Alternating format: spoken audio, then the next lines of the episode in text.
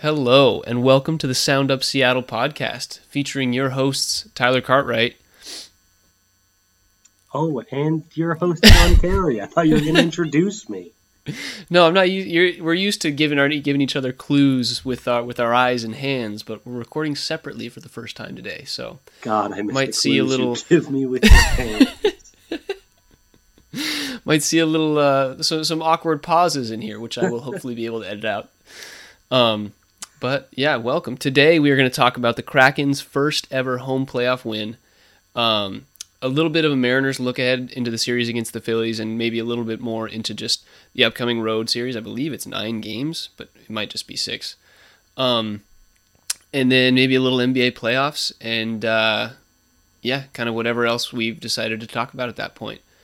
John, any further input?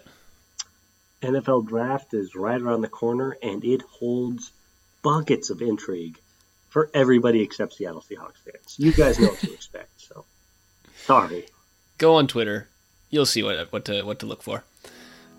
And with that, let's head into the intro.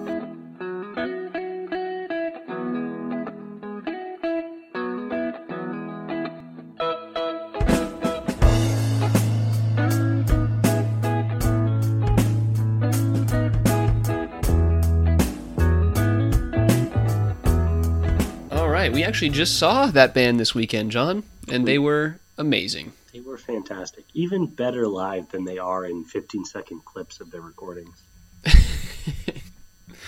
Let's get right into it. We are recording currently on Monday the 24th, right after the Kraken game. We just kind of got going and figured we would talk about it. So, what happened in that Kraken game, Tyler?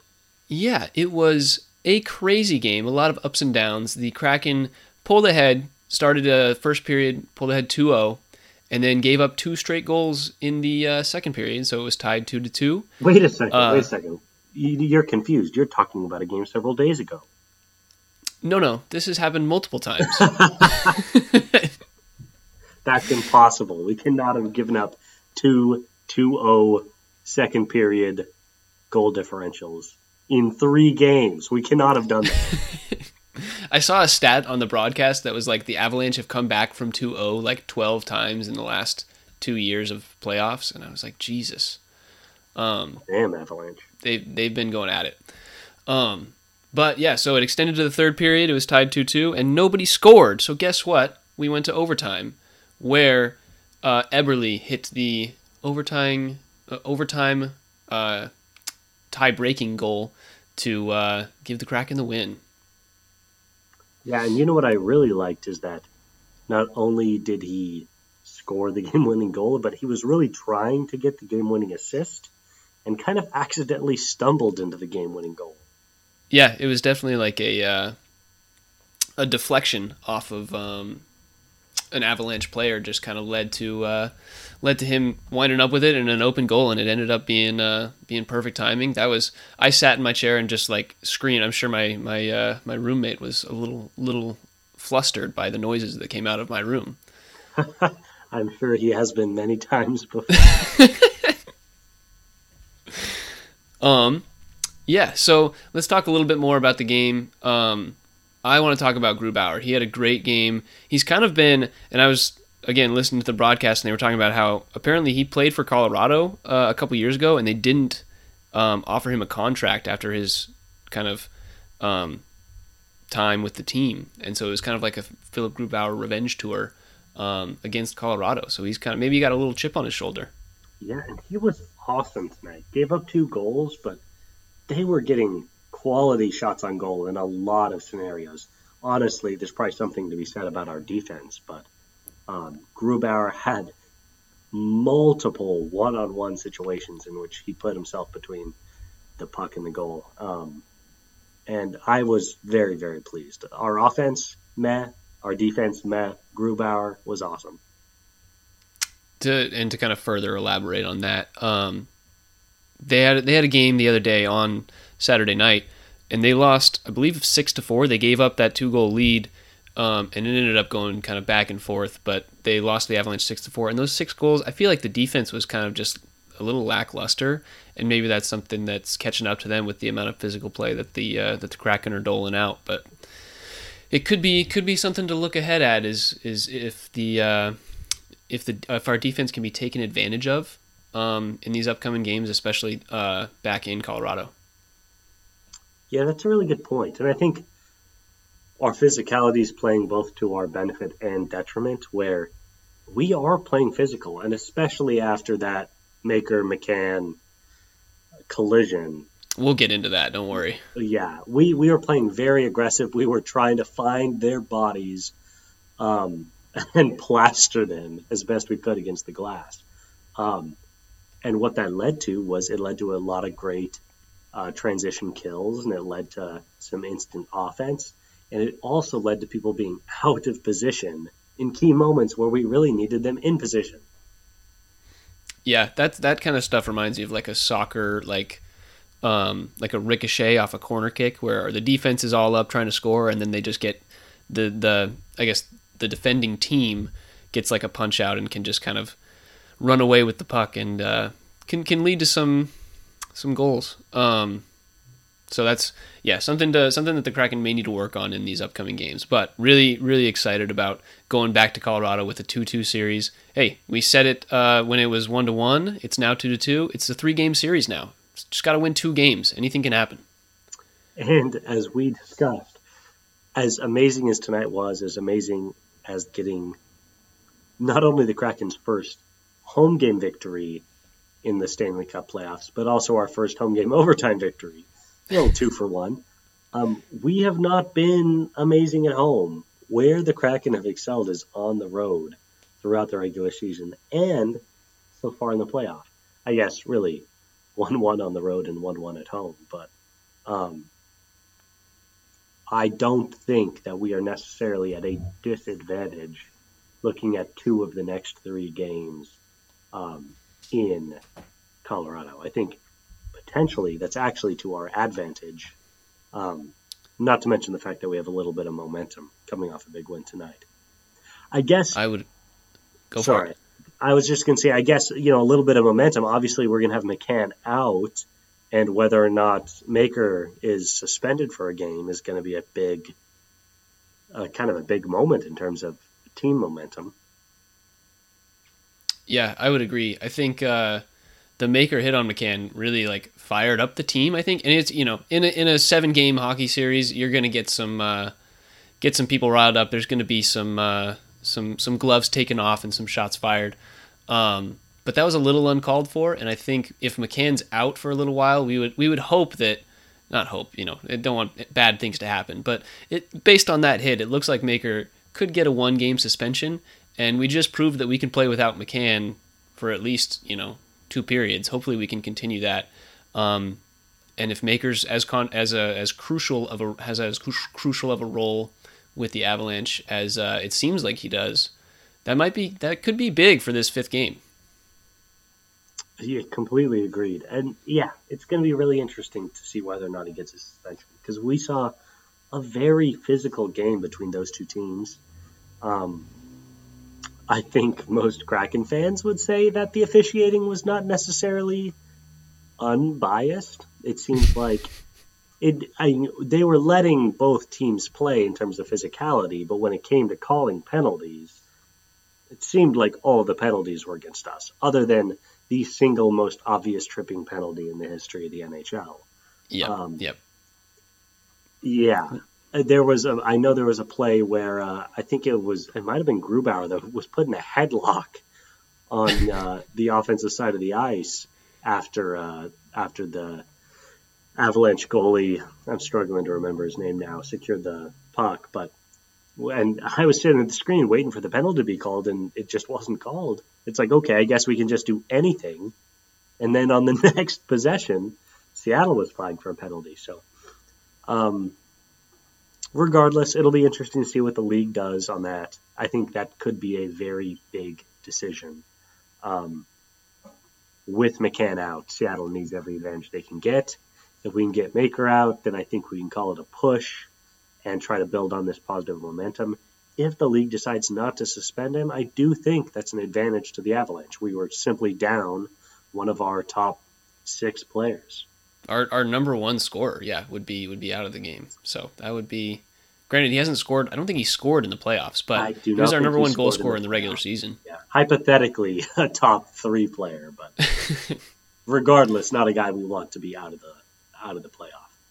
Exactly. Any further thoughts before we kind of move on from the Kraken? Obviously, we're stoked. We're excited. We kind of hit all the topics that we wanted to discuss. Do you have any final thoughts before we get Game 3 or Game 5 coming? I believe that's on Wednesday, right? Correct. It is on Wednesday. I guess my only thoughts are that right before the start of the second period, they zoomed in on Grubauer as he's getting ready for his, I guess, pre-period routine. And part of that includes just slurping down a huge gulp of water and then just spitting it out into his own mask. And it really looked like he had just vomited all over himself. I swear to God, people, go back and watch the game again. Right at the start of the second period, they zoom in on him, and you just see a spurt of water coming out of his mask. We've said it once, we've said it a million times. Hockey goalies are kind of crazy people. They're kind of crazy, but I kind of love it. Please keep doing it, Grubauer. Obviously worked for you tonight. I want you spitting up water every single day. Every 5 minutes if you can. Every 5 minutes. Something about moistening the ice around the goal really seems to be slowing the color up. All right. With that, I think we can move to one of our next segments. Do you want to talk about the Mariners? Do you want to talk about the NBA playoffs? What's been going on with that? What are you feeling? Well, let's start with the Mariners because I've been hearing that there's this player. You probably haven't heard of this guy. I'm kind of on the leading edge of Mariners news, but I think his name is Jarred Kelenic. And he's pretty good at baseball. That he is. He just had two opposite field home runs against St. Louis, I believe in the final two games of the series. And God, he looks so good. He's just like his mentality coming up to the plate and just his approach in the way that he's looking for pitches has improved so much from last year. And it's obvious that like last year he was just trying to like yank the ball as hard as he could out of the yard. And we can see now he's just trying to like make solid contact, and he's strong enough to just hit the ball out wherever it's pitched. So we're seeing a lot of great things from Jarred Kelenic. I think he's hitting like 320 or something, but he's got like a 367 on base and a 677 slugging or something like that. He's got a OPS above 1, which is crazy. He's got like a 191 WRC plus. The dude is lighting it up right now.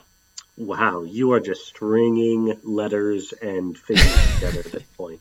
A WRC plus. Nice try. Weighted runs created plus. You got to wake up a little earlier to catch me napping. That is safe. That's fantastic. Yeah. Would it be fair to say, does he have 7 home runs on the year? 8? He has 6. Okay. But that's plenty considering they're 20 games into the season, basically. I mean, it's not 7 or 8, but... No, that's awesome. That's fantastic. And he is 21? I think he's 23. Julio's 21. God, you're killing me, man. Just let me over-exaggerate this dude's aspects. Well, anyway, fantastic. Jarred Kelenic, big story of the day. Mariners are a game below, is that right? Below 500, yes. Okay. Well, I believe. So, maybe 2. I think last time we talked, they'd just gotten back to 500, so they've been kind of fighting the same fight. Hopefully the pitching can turn it around a bit. Hopefully the offense can develop around Kelenic. I know Julio's been okay, but I think it's fair to say that he has not been what we had expected through 20 games. That's not to say he won't turn it around, but there's room for growth on this team. Hopefully Kelenic does not regress. I would agree. I would also say that like Julio's been below average for what we're expecting Julio to be. But he's been fun. He's still like an above 100 WRC plus hitter, which it sounds like you don't know what WRC plus is, so I'm going to explain it to our listeners as well. No, I know, but why don't you say it for our listeners, just so that I can be sure that you know what you're talking about. WRC Plus is weighted runs created plus. It compares all hitters in the league to each other, and so 100 is league average. So 191, like I said for Jarred Kelenic, is 91% better than an average hitter in the MLB. For reference, Colton Wong has like a 3. It's not good. But Julio sits right around like 105, 110, and he's not been playing well. So we're expecting a lot from Julio, and it's going to come eventually. Like, the law of averages will just even out for him. Can you explain to me the difference between WRC Plus and WAR? Because I always thought WAR was the best indicator of a player's value over the average MLB player. Yeah, WRC Plus is like solely a hitting-based statistic, and it's not perfect. It takes walks into account a little more than like WAR and stuff. WAR is wins above replacement, and so if you are a replacement, you do know that one. Yeah, good. If you are a replacement level player, I believe you are obviously at 0. And then you have kind of like a WAR of 2 is your Dylan Moores, your kind of like players that don't play a lot, and they're kind of like your average player, or not average, but like your average bench player if they're good. 4 is a good season. That's like a little bit above average player. I think 6 is like where Julio was at last year, and that's like an all-star caliber season. Aaron Judge was a 10 WAR player last year, which was insane. And I think the record was like one of those Mike Trout seasons. He had like a 12-point-something WAR. Yeah, it's crazy. Mike Trout almost has the same amount of WAR as like, I think it's Edgar Martinez, and he's only been playing for like 12 years. like total WAR. Like, Mike Trout is on pace to have a WAR that's like might be the best all time. I don't remember the stat right off the top of my head, but Mike Trout and Alexander the Great, the two masters of WAR. Some other not so good notes about the Mariners. Obviously, if they're below 500 and Kelenic shredding, there have to be some negatives. Yes, Flexen has looked horrendous the last couple starts. I think we talked about it last week that he didn't look good, and he didn't look good again in his next start. The Mariners got him 3 runs, and he immediately gave those up. And so I think there's definitely a possibility that I think I saw that the Mariners made a roster move to maybe move Bryce Miller up. So I don't know if the prospects are coming in for Flexen, but he might not be making this road trip. That's definitely a possibility. Additionally, I think we optioned Diego Castillo down to AAA, and I think we DFA'd Tommy La Stella. Sorry, John, but how dare you? Where do you have the nerve? That guy is a World Series championship on his ring. He may, but not good enough for those Mariners right now. AJ Pollock has taken that role by the horns. AJ has been playing very well. There's no disagreement there. We were talking last podcast about how the DH position kind of needs to work itself out, provide them all opportunity and see who's playing the best. And there is no doubt that it's been Pollock. Sorry, La Stella, you'll always have 2016. Yep. Looking at the moves, gosh, there's been actually quite a few recently. They optioned Cooper Hummel to Tacoma, to AAA. And Dylan Moore is currently on a rehab assignment. There's been a few things. I think what I read was, may have been a little wrong, but I hope it was right. Who knows? Those are the moves that I think they should make. So you sound like me doing my homework in college. Reviewing the answers afterwards and saying, I was close. What kind of partial credit are we allotting here? So one more final note is kind of the look ahead into the Phillies series that's coming up. It starts tomorrow on Tuesday. Hopefully this will be released Tuesday afternoon, I'm thinking, so that we can get maybe another one for the next couple Kraken games at some point. Get a little bit more podcast out to the people, you know? For sure. We've been taking these big swings and just you have too much to cover, you know? Yeah, it's really hard to cover it all in 45 minutes. Like we said, we're missing all of the NFL draft content that's out there. Not that there's been a lot. It sounds like there's basically 4 picks that the Seahawks are deciding between. I was going to say, there's a ton of content if you were, say, an Indianapolis Colts fan. But the Hawks, it's pretty chalk, unless you actually believe the rumors that they'd be interested in taking Anthony Richardson at 5, which doesn't make any sense for a team that just extended Geno for 3 years. Yeah, no. It's like Anthony Richardson, Jalen Carter... Is it Will Richardson? Who's the other guy from LSU that you were talking about? Yes, Will Anderson, I think his name is. Oh, is it Anderson? But I'm not certain of that. Regardless, yeah, I think the big names that are being thrown around are Carter and Richardson. Yep. But Richardson makes a lot less sense. I don't think Carter is going to be taken in the top 4.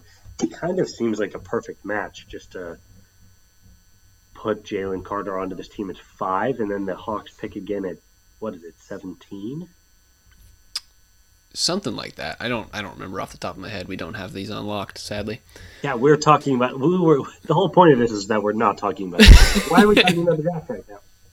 We just got into it. It happens. Back to the Mariners and a look ahead to the Phillies series.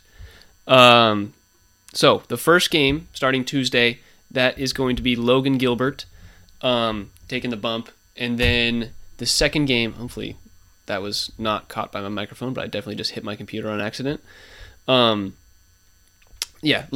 Gilbert taking the bump against Phillies left-handed pitcher Bailey Falter. And it looks like it's going to be a close game according to the analytics. Mariners have a 51.4% chance to win that game. And they have less than 50% chance to win the next 2. So we're going to have to steal this first one. We've got Marco going on the bump in the second game and George Kirby on the bump in the third. So I think the Gilbert and Kirby games could be close, but Marco I'm not super keen on at the moment. He's been a little bit below where we want him to be, and he's going up against Taijuan Walker, who I think is just a better pitcher than Marco right now. Yeah, I love Marco, but yeah, in terms of results, I don't think there's an argument. Yeah. Any notes? We've got the Philly series, we've got the Blue Jays coming up after that, and then May comes around and we play, I believe, the A's, and then the Mariners come back home to play the Astros that next weekend. So a nice long road trip actually. I guess my only note is, I feel like the Mariners' concerns have been, as we have discussed, I'm not sure it's really worth getting back into, but maybe just as a fun little exercise, why don't you power rank for me the top 5 Mariners pitchers? Okay, just like, does that just like starting pitchers, I'm assuming? Correct, and only in terms of what they're producing for you this year. So you're not necessarily projecting, you can project into this season, but you can't project for the next, 3-4 years. I would even say maybe I just take what they've done up to right now and I'll rank them based on that. How does that sound? For sure. Yeah. When I say project into the season, I don't want you saying, oh, he was really good last year. He'll be great for us this year. I'll be like, oh yeah, George Kirby's still going to win the Cy Young. That's going to happen. No. So I would say Castillo's obviously been our number one best. He's currently tied for 3rd in total WAR produced by any players in baseball with a 1.3 total wins above replacement in 4 starts. He's been insane. I would follow that up with a close 2 and 3 between Kirby and Gilbert. But I would give the slight edge to Kirby just because I think Kirby is less prone to like a blow up. Gilbert can have those games where he's just a little off. And then I would follow that with Marco and then Flexen. But Robbie Ray's going to come back hopefully sometime in the next couple of weeks. God, I hope so. We just need somebody to bridge this gap a little longer and make it so it's not an automatic loss. But that's kind of where we're at right now. Who do you think has been I understand that you're just powering them. Do you think Kirby or Gilbert has been more disappointing so far on the year? That's a good question. I would say... it's purely based on vibes. Please don't bring any statistics. If you mention WRC+, I swear. No, I'm not going to. I'm going to say purely based on vibes. People were really high on George Kirby after that last game in the postseason last year where he pitched 7 scoreless against Houston, which we loved. But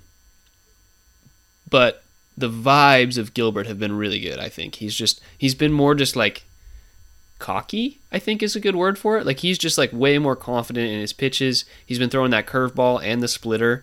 His fastball has obviously been great. I think it's just his pitch mix has been more comfortable for him, and I think with that comes just more confidence. And Kirby looks good, but isn't nearly as dominant as he was towards the end of last year. Sure. With that, I'm just going to give everybody a quick update on the AL West standings, kind of where we're at. The Texas Rangers are in the lead, sitting at 14-8, followed by the Astros, who were 8-11 with the Mariners, but it looks like they swept their most recent series, so now they're 12-11. And then the Angels are 11-12, the Mariners are 10-12, and Oakland is a meager 5-18. So... we've got a 4-team race here. It's still tight. Hopefully Texas slows down a little bit because, God, we really would hate to fall too much further behind them. That's a lot of ground to make up. But, yeah, the Mariners are currently at a +1 run differential, and they're kind of exactly where they should be with that number. Yeah, it seems about right to this team. Yeah, with that... lottery to grow. With that, let's take it into a break. This episode is brought to you by Discord. Are you tired of looking your friends in the eye while you talk to them? Well, do we have the answer for you? Now you can interact with your friends from anywhere in the world while also not really interacting with them. Discord, here for the introverts. John saw enough of me today while we were playing spike ball. Saw enough of whooping your ass is what I saw. Putting the work on this man. Lost respect for you is what I did. 3-1. What'd you finish? 2-2, right? Yeah. Oh, that's funny. That's a little worse, I guess. But Ian and I were gonna win that last game. Oh, were you going to right up until you didn't? No. The next game that we were gonna play, gonna play one more. Oh, I see. I was gonna finish 3-2, just like you. Sure. You only scored when you. Just use John's refusal to mobilize against us. Just gonna take this ad break to shit talk each other. All right, we are back. We didn't really leave, but you know how it is. I like to announce our return just so everybody knows. Much like Gandalf in Lord of the Rings, we never really left, but we are back. What is there to talk about next other than the NBA playoffs? That's what I was going to say. We could further talk about the draft, but I don't really want to. We've already had our 2-minute discussion, and that's all you need. Yeah, I feel like we're both unprepared and overprepared for a discussion on the Seahawks draft. What I'm not prepared for is to talk about Jimmy Butler scoring 56 points to bring the Miami Heat all the way back against the Milwaukee Bucks and take a 3-1 lead in the series. Jimmy Butler went off today. Did you see the dunk that he had on Giannis where Giannis just like literally hit the ball and Jimmy Butler just like kept going and dunked it? It just looked like a force of will. Good defensive play, but I'm going to pass. Yeah.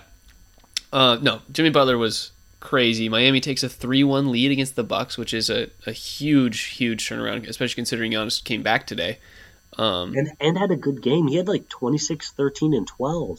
Yeah. No, that was just honestly like a legendary performance from Jimmy Butler. The highest all-time points in a playoff game for the Heat on a team that has hosted Dwayne Wade, Shaquille O'Neal, and LeBron James. Damn. And Shabazz Napier. I saw a little poll today I was scrolling on YouTube. and it was like, which player would you like to have in the? I think it was in the playoffs, but it might have just been which player would you like to have. Period. And it was Devin Booker, Jimmy Butler, Dame Lillard, or Shai Gilgeous-Alexander. Which would you pick? Okay, well it's pretty disrespectful. It's obviously a two-man race, which is it's also interesting that there are two point guards in that discussion. Dame and SGA don't even play the same position, and SGA blew his way out of the play-in. Dame didn't even make the play-in. It's either Booker or Butler. But what I was going to say, it's so interesting that you brought that up. It's almost like we prepared this in advance, even though we really didn't. But I was just listening to a discussion on like who is the best shooting guard in the NBA, and my mindset was it is clearly Devin Booker. No, James Harden is washed. Who else is there? Chris Middleton is hurt. Desmond Bane is not consistent enough. Who is the best shooting guard in the NBA? And in my mind, it was clearly Devin Booker. After watching Jimmy do what he does today, there is at least the argument that Jimmy Butler is the best shooting guard in the league. I think that's your son's bias coming through, and you can correct me if I'm wrong, but like, are Jaylen Brown and Jason Tatum not a 2 and 3? They might not be considered shooting guards in my air quotes. But correct. You've correctly identified Jaylen Brown at the position of which he plays. He is absolutely a shooting guard. Jason Tatum is absolutely a small forward. I mean, I would consider Tatum more because he's more ball dominant. Maybe I would consider him like he could be considered a guard. I'm not saying that I would. Jokic is also very ball dominant. Are we considering him a guard? Listen, you're he's 6'9". That's not the point. He's the same height as LeBron James. Is LeBron a shooting guard? The point was Jaylen Brown, I think, is at least on par with Devin Booker, if I'm being honest.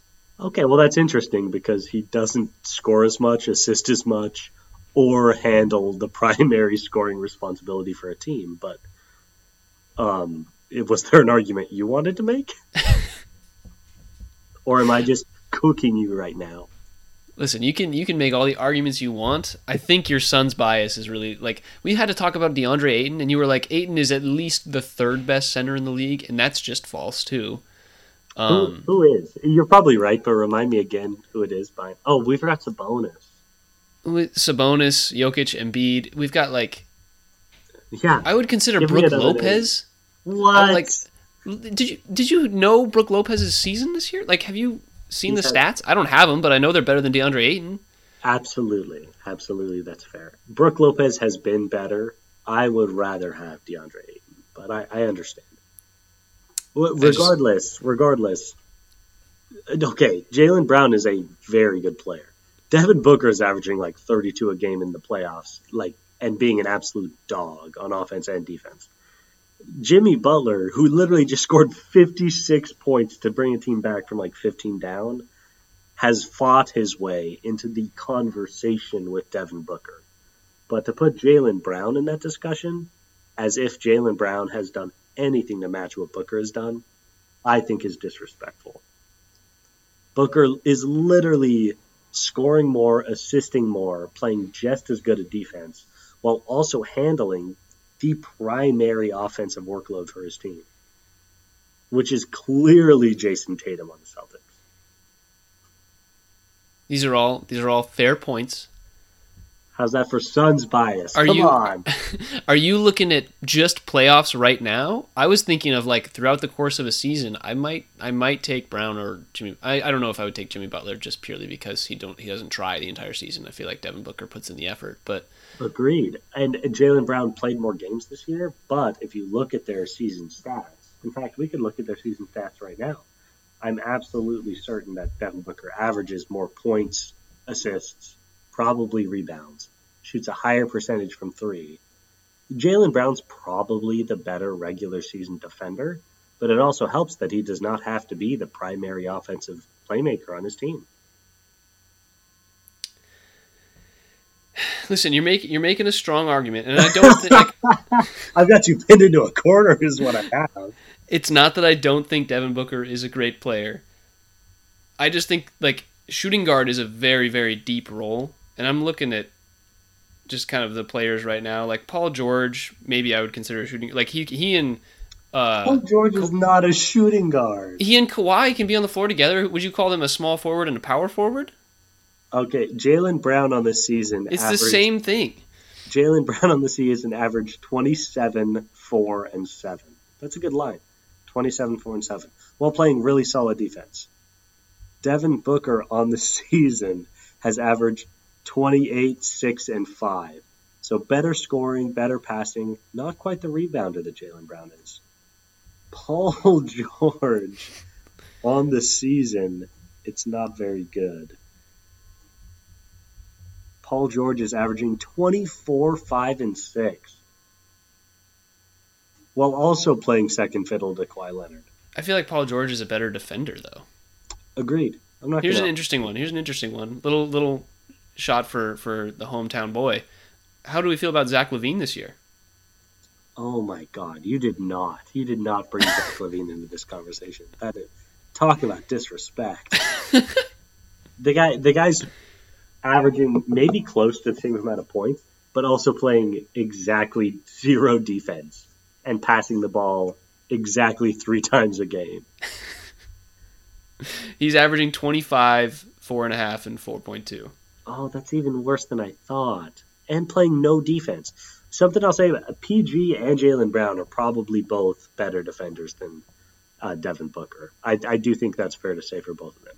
Zach LaVine is a better defender than an ottoman for a sofa, and just barely. Just barely. At least you can stub your toe on an ottoman. Okay, listen, this got into a heated debate about shooting guards. And listen, I appreciate your takes on Devin Booker. I like Devin Booker as a player. I don't have any problem with calling him one of the best shooting guards in the league. Calling him the best is a pretty bold statement. That's all I was saying. Agreed. Bring me a better candidate, and I'll consider him. But please don't bring me a small forward and Shai Gilgeous-Alexander. Shai was better than Devin Booker this year. Giannis Antetokounmpo is also better. If we can get him classified as shooting guard, you're definitely right.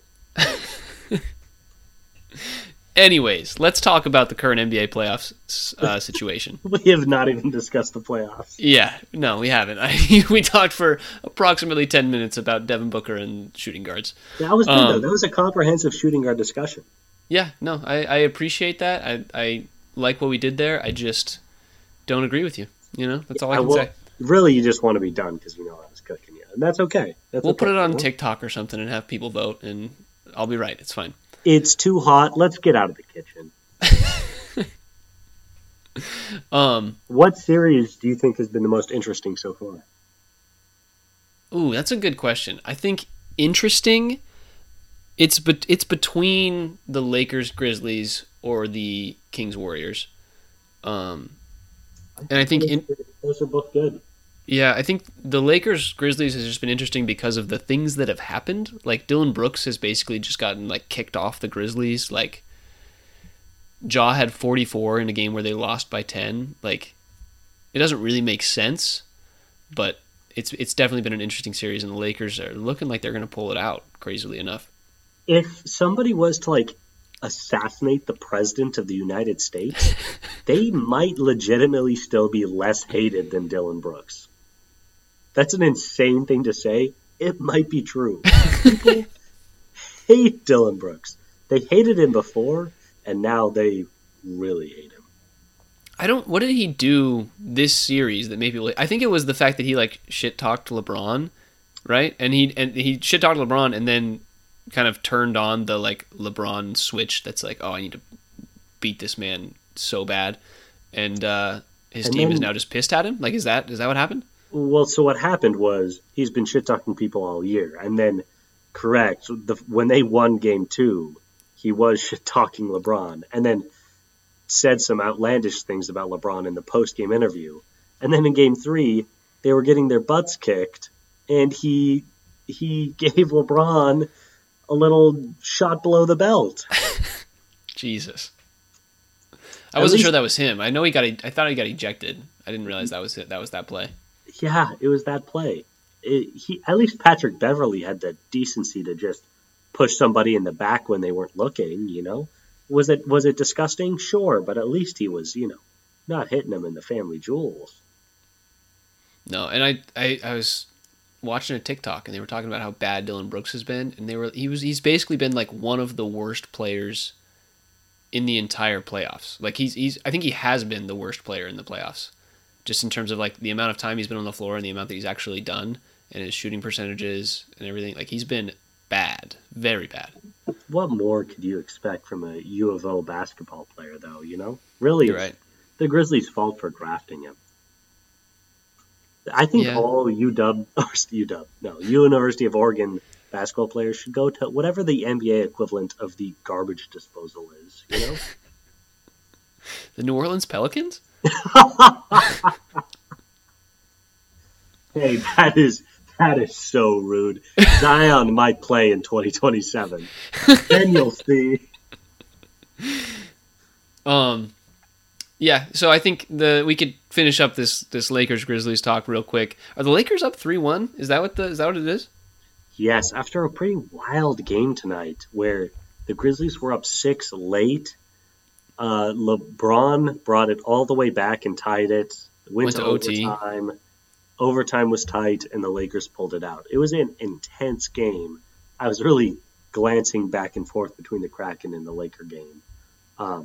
Hell of a win by the Lakers, really big for them to potentially close it out in 5 and get a game or 2 of rest while Sacramento and Golden State continue to bludgeon each other. What we also saw tonight is that Memphis is not necessarily ready to roll over and die. Ja did not play very well tonight. Desmond Bane was balling out. So obviously a huge win for the Lakers. They want to end this as soon as possible, but they better bring it. They better not take it for granted that this series is over, because I do not think that Memphis got the message. Yeah, I would agree. One other team that I just wanted to quickly touch on was the Timberwolves. Why? God, I just love Anthony Edwards. Oh, okay. That's literally the only valid reason. I just love watching him play. I love his weird leadership. And they beat the Nuggets the Sunday, and so it was just good to see them get a win. And I just watching Anthony Edwards ball out has been something that I've been looking forward to. I'm not sure if this is still true. It was only true through 3 games, but at one point I saw a statistic. Speaking of Devin Booker, that Booker had scored something along the lines of 28, 34, and then 45 through 3 games, and was still second in playoff scoring behind Anthony Edwards. All I'm going to say is Anthony Edwards is a shooting guard. He absolutely is. Okay, we're not actually having that discussion right now. But the point is, the dude is monstrous. If you're telling me who do I want in 3 years, that is a really interesting discussion. But regardless, you're right. He is balling out. He was huge at the end of that Nuggets game. The literally only glimmer of light in the cold, dark woods that make up the state of Minnesota. When the people that live there gather in a clearing or whatever they do, I'm assuming they talk about Anthony Edwards. He is their god. We are really disrespecting the people of Minnesota right now. Any Minnesota listeners, listen to something else. We don't need you guys.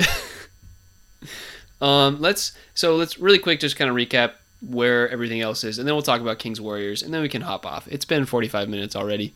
I can't believe we made it. At one point we were looking at 20 minutes, and I was like, oh, we're going to have to do a 25-minute episode. Don't ever doubt us, man. We can always find things to talk about. Even if we are very unprepared. We just hopped on here as soon as the Kraken game ended. But yeah, let me run us through it. So yeah, go for it. In the West, Denver is up 3-1 against the Timberwolves. Going back to Denver, they will probably close the series out. Love Anthony Edwards. Goodbye, Anthony Edwards. Next up, we have Clippers against the Suns. Suns are up 3-1, going back to Phoenix. It does not look like Kawhi Leonard is going to play, though that's not guaranteed. Looking like that series is just about wrapped. Westbrook has been really good. It's always worth noting that the more talent is on the floor, the worse Russell Westbrook gets, which is part of why he looks so good on bad teams. Next, the Lakers and Memphis are also at 3-1. A lot of 3-1 series in this division or conference. They are headed back to Memphis for a very big Game 5. They want to win that one desperately to get some rest for AD and LeBron. And last in the West is Sacramento, Golden State, which we want to touch on. In the East, the Bucks are down 3-1 to the Miami Heat. Goodness gracious, Jimmy Butler, take a bow. I know we talked a lot about Devin Booker, but that guy is so flippin' good. And I have a ton of respect for him, even if I would not want to be one of his teammates. Celtics are up 3-1 on the Hawks. That series is over. Trae Young needs to get electroshock. I don't know what he needs to, figure out that he needs to put in some semblance of effort on defense if he wants to win. He needs to be on a bad team. He just needs to... He doesn't... There's no way he wins. He's Trae Young. He doesn't play defense, and he doesn't move around. Can we get him and Luka on the same team, and then they can just play 2-on-5 on offense, but just stay on offense, and then the rest of the team will play 3-on-5 on defense? They'll just look like LaMelo did back in high school, where he would just go cherry pick the entire game. Exactly, and they'll win 39 games every year. Oh, it'll be so fun. Next up, the Cavs are losing 1-3. I don't know why I said the Cavs first. The Knicks are winning 3-1 against the Cavs. That's been a really good series. It's been a really good series. It's probably been the tightest 3-1 series that we have. A lot of talent on both sides of the ball, a lot of physicality, a lot of bad offense and a good defense. Another great shooting guard in that series with Donovan Mitchell. Absolutely. Donovan Mitchell, 100% legit to bring into this discussion, unlike LeBron James or Jason Tatum, or Paul George, Jesus. But, Cleveland has a chance to turn it around. They're going home. They really need this Game 5 win. Yep. And last but not least, Philly wrapped it up. They got the sweep over Brooklyn. They will wait to play the Celtics as soon as Trae Young decides that he'd rather be drinking mojito.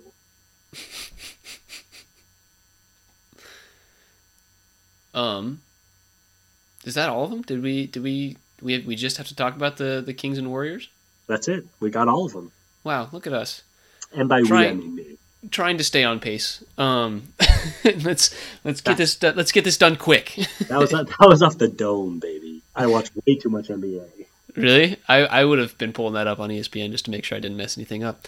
Isn't that crazy? I literally didn't look that up. I'm just short. I really thought you were reading. I'm going to be honest. No, I'm proud of you. Good. Proud of you, my friend.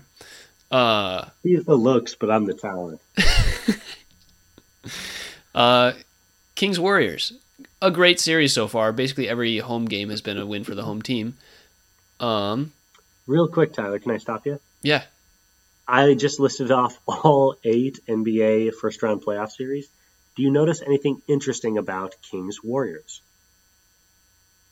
No, I didn't really pay attention, to be honest. I was just letting you go.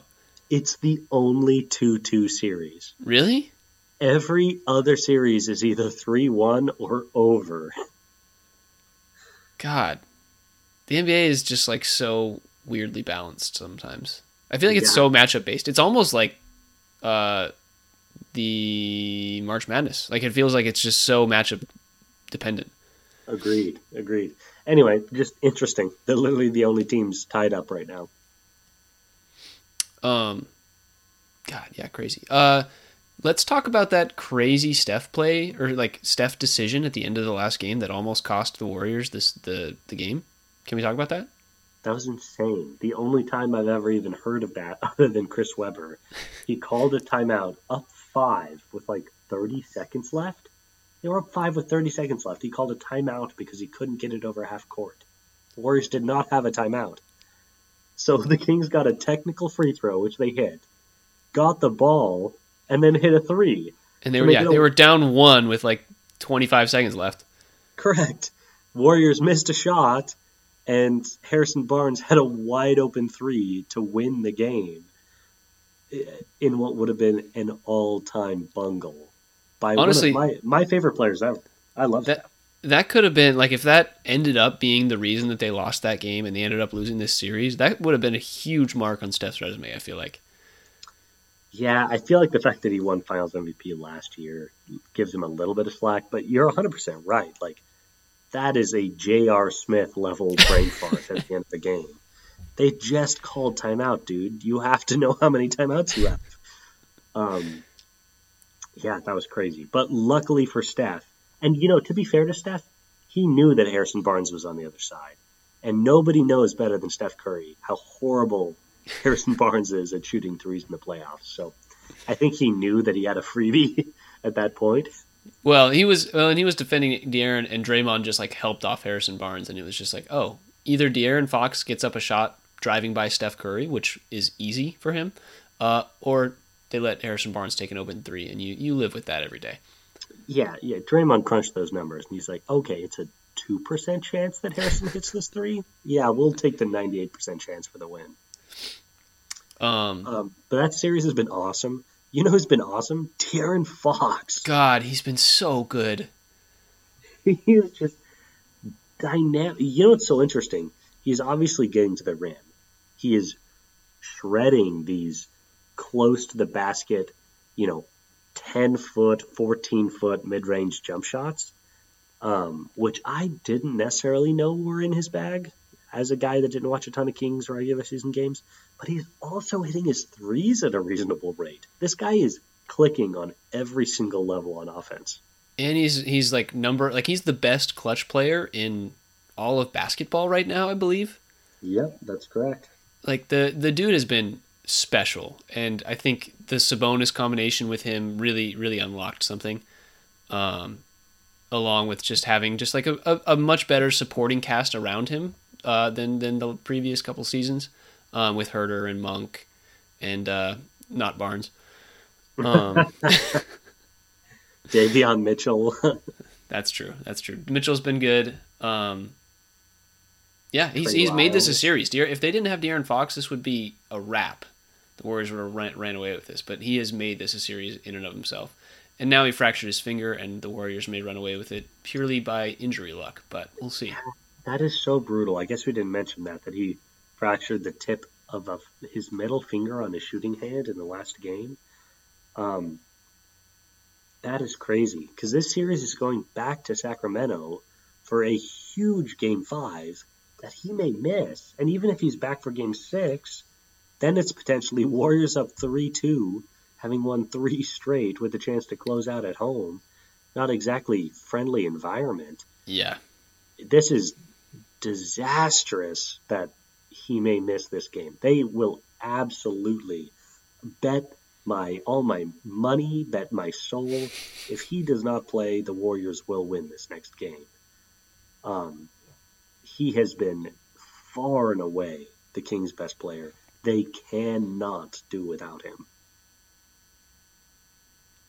Yeah, I think that about wraps it up. Like, I don't really have anything else to say. De'Aaron Fox has been crazy. The young guys in the NBA right now are just playing out of their minds, to be honest. That's the one thing that I wanted to bring up is, like, the just, like, grit of these younger players has been really fun to watch, to be honest.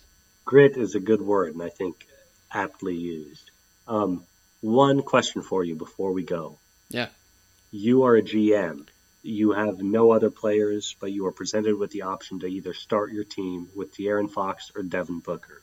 Who are you taking? Ooh. And I have no other players? Probably correct. Devin Booker. Just purely because of his scoring capability. That's goddamn right. Shut the fuck up, dude. I don't need to be proving you right every single day. You never cease, baby. You never cease. All right. Any more notes before I sign us off? I think we're good.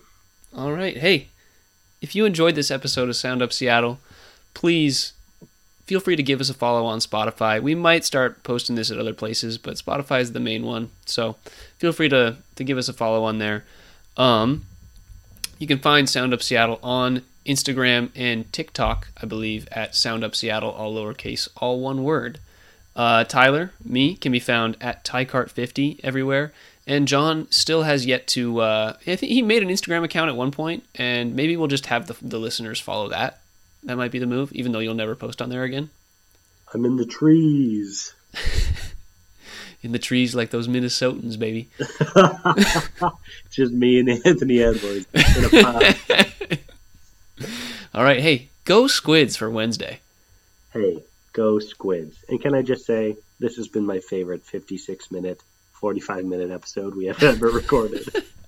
We did have one last week that was like 54. That's true. That is true. Close, but this is definitely better. Go Squids. Huge win. Game 5, Colorado. Let's get it.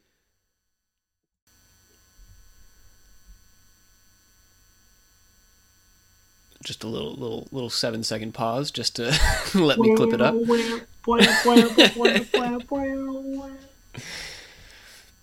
Ugh.